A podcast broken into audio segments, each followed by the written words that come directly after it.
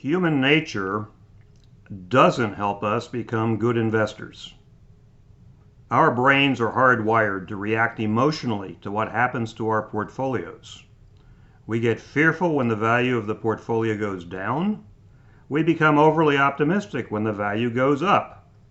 And we often anchor our thinking to the original price we may have paid for a stock or a mutual fund. This is Doug Garrison with Investec Wealth Strategies with another blog. This one is entitled The Benefits and Limitations of Tax Loss Harvesting. Sell a position for less than what I paid for it? Why would I want to do that? That's painful. Yet there are times when selling an investment for less than what you paid for it makes sense. Let's begin with a quick refresher on taxes. In a taxable investment account, that's not a traditional IRA, a Roth IRA, or a tax qualified retirement plan. In a taxable investment account, if you sell an investment for more than you paid for it, you incur capital gains. Those gains are taxable, and you'll end up paying taxes on them the following year. But you can offset those capital gains with capital losses. That's what happens when you sell an investment for less than what you paid for it. Let's look at an example. Suppose Sarah buys 40 shares of the not so hot mutual fund for $25 a share, a total of $1,000. A year later, the not so hot fund isn't doing so well and is priced at $20 a share. Sarah sells her 40 shares and incurs a capital loss of $200. Sarah did what's called tax loss harvesting. Sarah also owns 50 shares of the really good mutual fund. That fund made a capital gains distribution to its shareholders this year of $2 a share. That's income the fund made that it has to distribute to its shareholders. For Sarah, that amounts to $100 on which she would have to pay taxes. But since Sarah decided to cut her losses on the not so hot mutual fund and sold her position at $20 a share, she realized a capital loss of $200. Sarah can now offset that $100 capital gains distribution on which she would otherwise have to pay taxes. She can also use the remaining capital loss, $100 in this case, to offset ordinary income, up to $3,000 per year. When Sarah sold her not so hot fund shares, she used the proceeds, $800, to invest in a fund in a similar asset category, the Hopeful for Now mutual fund. She plans to hold on to those shares. Let's assume that fund does well, and in a few years, Sarah's position is worth $1,200.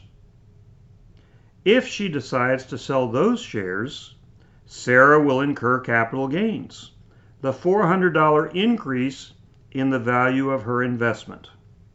If she doesn't have any capital losses, Sarah will have to pay taxes on those gains. But she will have avoided taxes in the years prior, that distribution from the really good mutual fund and on part of her ordinary income.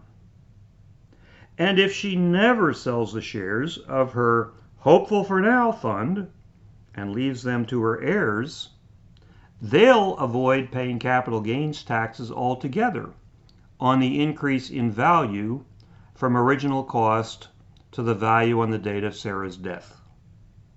Benefits of tax loss harvesting. Tax loss harvesting reduces taxes. Every dollar you don't have to pay in taxes this year is a benefit for you. In some cases, as we saw with our example, tax loss harvesting can eliminate taxes altogether. If you never sell the investment you bought with the proceeds from the sale of the loss position, neither you nor your heirs will have to pay capital gains taxes on the increase in value from date of purchase to your date of death. Limitations of tax loss harvesting. Full disclosure. Under certain circumstances, tax loss harvesting merely postpones the payment of taxes. That's not necessarily bad, but we want you to understand the limitations of tax loss harvesting. You have an investment that's below what you paid for it. If you hold the position and eventually sell it, your capital gain, if any, is calculated based on the purchase price. If you sell it for tax loss harvesting and then buy it back at a later point, it's likely the new purchase price will be lower than the original price.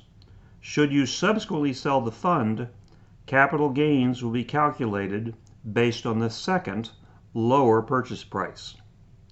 We would make the case that this limitation on tax loss harvesting applies only under certain circumstances, namely that you subsequently sell the newly acquired position at a profit, while the benefits of tax loss harvesting are real and immediate.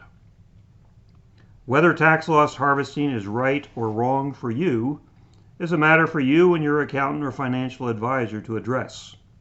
We've found it a useful strategy for our clients who wish to reduce their current tax bill. If you'd like to discuss how your portfolio might benefit from tax loss harvesting, give us a call or send us a note. This is Doug Garrison of Investec Wealth Strategies. I'd invite you to view other blogs on our website, www.investecwealth.com. Thanks for listening. Please listen for the disclaimer that follows. The information provided here is general and intended as educational in nature. It is not intended nor should it be considered as tax, accounting, or legal advice. Investec Wealth Strategies and its advisors do not provide tax, accounting, or legal advice. We recommend you seek the counsel of your attorney, accountant, or other qualified tax advisor concerning your situation.